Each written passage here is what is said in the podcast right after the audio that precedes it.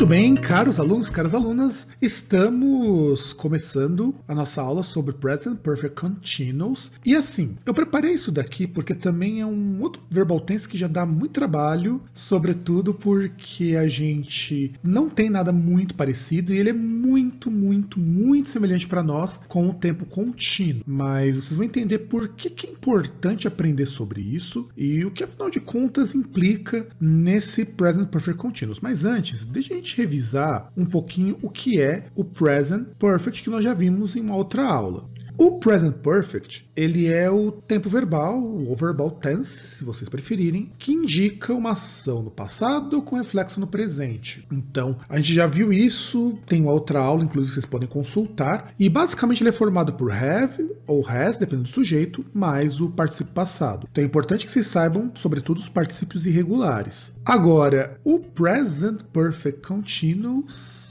é mais complicadinho. Por quê? O Present Perfect Continuous, ele se refere sempre a ações no passado, com reflexo hoje, e essas ações no passado, elas podem ser divididas em dois grupos. Ou é uma ação que terminou faz pouco tempo, então você fez ela durante um período de tempo estabelecido e depois ela terminou, ou vai ser uma ação que acabou muito rapidamente. Então, assim, alguém pode perguntar, mas eu não posso usar o Present Perfect quando a gente diz assim, I've been arrived at airport, por exemplo, eu cheguei no aeroporto? Sim, só que aqui, no caso de uma informação como essa, não está falando que você ficou um tempão chegando no aeroporto, você simplesmente chegou e acabou. Agora, quando você diz assim, I've been flying at New York, eu estava voando até Nova York. Então, quer dizer, você ficou um tempo fazendo essa ação e que depois ela terminou quando você chegou na cidade de Nova York. Eu vou dar alguns exemplos para vocês verem melhor como que funciona. Então aqui, I've been working all day and I still haven't finished. Então nós temos aqui os dois verbal tenses, o continuous e o simple. Então, quando você diz assim, I've been working all day, quer dizer que ela continua, ou eu continuo,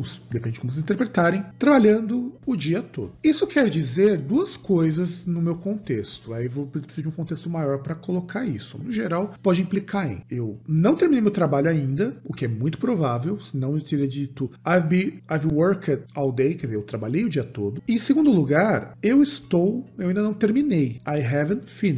Então, o que isso quer dizer? Eu terminei eu continuo trabalhando ainda, e o fato de eu não ter terminado, que está no Present Perfect, quer dizer o seguinte, eu continuo com o trabalho para fazer. Então, o ato de não terminar, ele não é uma coisa que é constante. Você não vai dizer assim em inglês, I've been finishing. Eu não estou terminando. Isso não faz o menor sentido. Então, você vai utilizar I've finished, se você já terminou, ou I haven't finished, se você não terminou. Então, aqui nesse caso, você tem essa ação aqui do I've been working all day e eu estou trabalhando o dia todo e ainda não terminei. Então, você tem aqui o período. Qual foi o período de tempo que eu trabalhei? Eu trabalhei durante um período compreendido no dia. Então, a ideia da ação contínua, assim como no Present Continuous, é eu tenho uma ação que acontece num período de tempo. Parece muito, se vocês pararem para pensar, no Past Continuous. Mas o Past Continuous, ele só diz que eu fiz uma ação em determinado período de tempo e acabou. O Present Perfect Continuous diz, eu fiz essa ação nesse período de tempo e esta ação, ela não terminou ou ela vai ter terminado muito recentemente. No caso aqui, ela não terminou porque eu ainda não terminei o trabalho.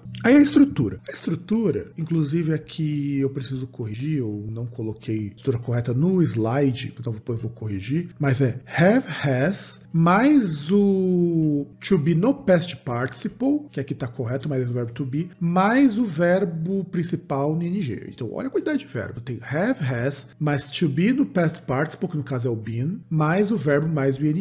Essas estruturas mais complexas do inglês, quando você mistura o perfect, continuous, isso, gente, é super normal. Só para alertar vocês um pouquinho, o gerundismo no português, ele surge a partir de um tempo verbal chamado Future Continuous, que se tiver um tempinho a gente até vai abordar um pouco sobre o Future Continuous, porque o Future Continuous é um tempo muito específico no inglês e que para nós não faz o menor sentido, embora a gente use bastante. Então, she has been working since 8 o'clock. Então, ela tem trabalhado desde as 8 horas. Bom, então você vai usar muito since for quando você precisar indicar período de tempo. Numa outra aula eu vou explicar não, tá explicadinho, vocês eles vão ter uma aula só de Since For, porque são coisas que são meio traiçoeiras no inglês, mas é bem facinho de entender. I've been waiting for your call for 2 hours. Então quer dizer, eu esperei a sua ligação por 2 horas. De agora para trás foram 2 horas. Então basicamente é isso. No caso, o que acontece aqui? Quando eu digo I've been waiting for your call for 2 hours, eu posso dizer duas coisas. Eu posso dizer que eu não estou esperando mais a sua ligação, porque, número 1, você me ligou. Número 2, você não me ligou. E esse tipo de situação não é traduzível no português, porque, por exemplo, se eu digo assim, eu estou esperando sua ligação, tem 2 horas. Em português, isso implica quase sempre na ideia de que a ação acabou, a não ser que eu contextualize. No inglês, não. Aqui no inglês, muito provavelmente, eu não estou esperando mais a tua ligação porque você não me ligou. Se você tivesse me ligado, eu provavelmente utilizaria a expressão I've waited for your call for 2 hours. Eu esperei sua ligação por 2 horas. Seria mais frequente. Embora quando você tem essa ideia de passagem de tempo, é muito mais comum no inglês você usar o present perfect continuous. Aí eu listei alguns outros exemplos para a gente situar aqui e eu explicar algumas coisas. He has been cooking our dinner and it will be finished soon. Então assim, ele está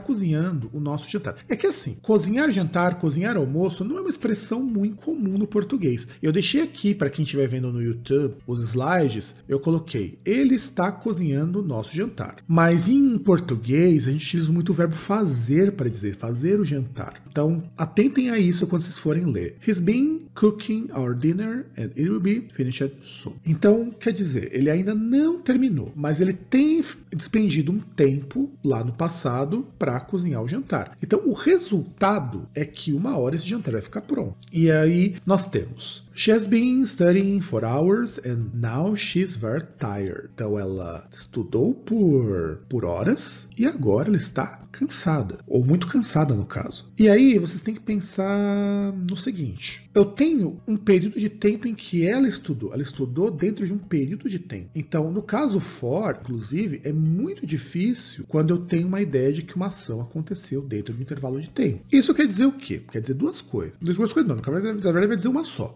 Ela estudou durante horas e o resultado desse estudo é que agora ela está cansada. Se eu dissesse assim, usando o present perfect simple, she has studied for hours. Eu dizia que ela estudou por horas. Só que eu não estou dizendo, não estou indicando para a pessoa que ela estudou durante um período. Tanto que por isso que em inglês isso não é comum. Se eu disser o seguinte, she studied since 8 o'clock, que é o horário que muitos de vocês entram para a escola. Ela estudou desde as 8 horas. Eu não tenho como saber se ela continuou estudando desde as 8 horas. Então, quando eu tiver que dizer, olha, isso daqui tem uma passagem de tempo, normalmente indicado pelo for ou pelo since, por isso que o since e o for são mais comuns aqui, então vocês vão ter esses exemplos. Agora, você pode perguntar, teacher, isso não é parecido com o present perfect normal? Eu dei alguns exemplos, algumas explicações, mas pode ser que não tenha ficado muito claro. Então, vamos lá. No present perfect normal, você diz que a ação do passado teve um fim e o resultado você presencia hoje. Inclusive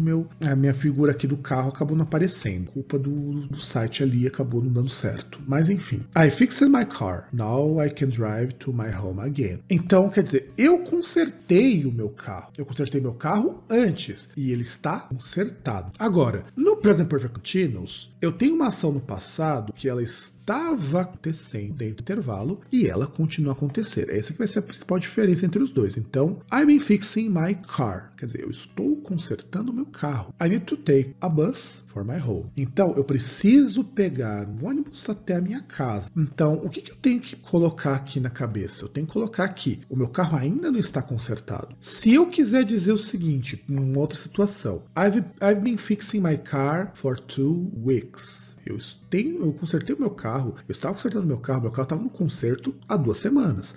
Note que a gente no português não tem uma estrutura verbal que comporte essa ideia. Então se eu disser que ele ficou durante 2 semanas sendo consertado, eu vou dizer I've been fixing my car for 2 weeks. Ou since 2 weeks ago, alguma coisa do tipo, desde 2 semanas atrás. Então, eu não tenho o inglês, nesse caso aqui, para dizer, mas a ação continuou acontecendo no passado, ela teve um período de tempo, um passado, e o resultado dela pode ser ou ela continua, ou ela não foi terminada, ou ela foi terminada muito recentemente. E aí eu vou dar dois exemplos para vocês se situarem, a gente poder encerrar a aula de hoje, que ela já está bem mais longa do que deveria. I've cooked my dinner. I'll be eating it now. Eu cozinhei o meu jantar e eu vou comê-lo agora. Vou jantar agora. Então, eu não estou dizendo que eu fiquei um tempo fazendo jantar. Eu estou dizendo que ele já foi finalizado. Acabou. Não importa quanto tempo que eu levei para fazer isso. E aí você vai ter we've been cooking a dinner. Nós estamos fazendo um jantar. Então, quer dizer, são duas pessoas que estão fazendo aqui, no caso, ou pode ser até mais. Depende muito do lugar. It will be ready soon. Vai ficar pronto logo. E é isso, turma. Espero que vocês tenham aprendido alguma coisa. Espero que vocês tenham entendido alguma coisa. Nos vemos na nossa próxima aula e deixem dúvidas, deixem comentários com relação a essa aula. Esta aula também se encontra disponível lá no Spotify. Então, se vocês digitarem Aulão do Professor Fábio, vocês vão encontrar essa aula também disponível para vocês ouvirem, só que sem o apoio visual. Então, nos vemos na próxima aula. Um grande abraço para todo mundo.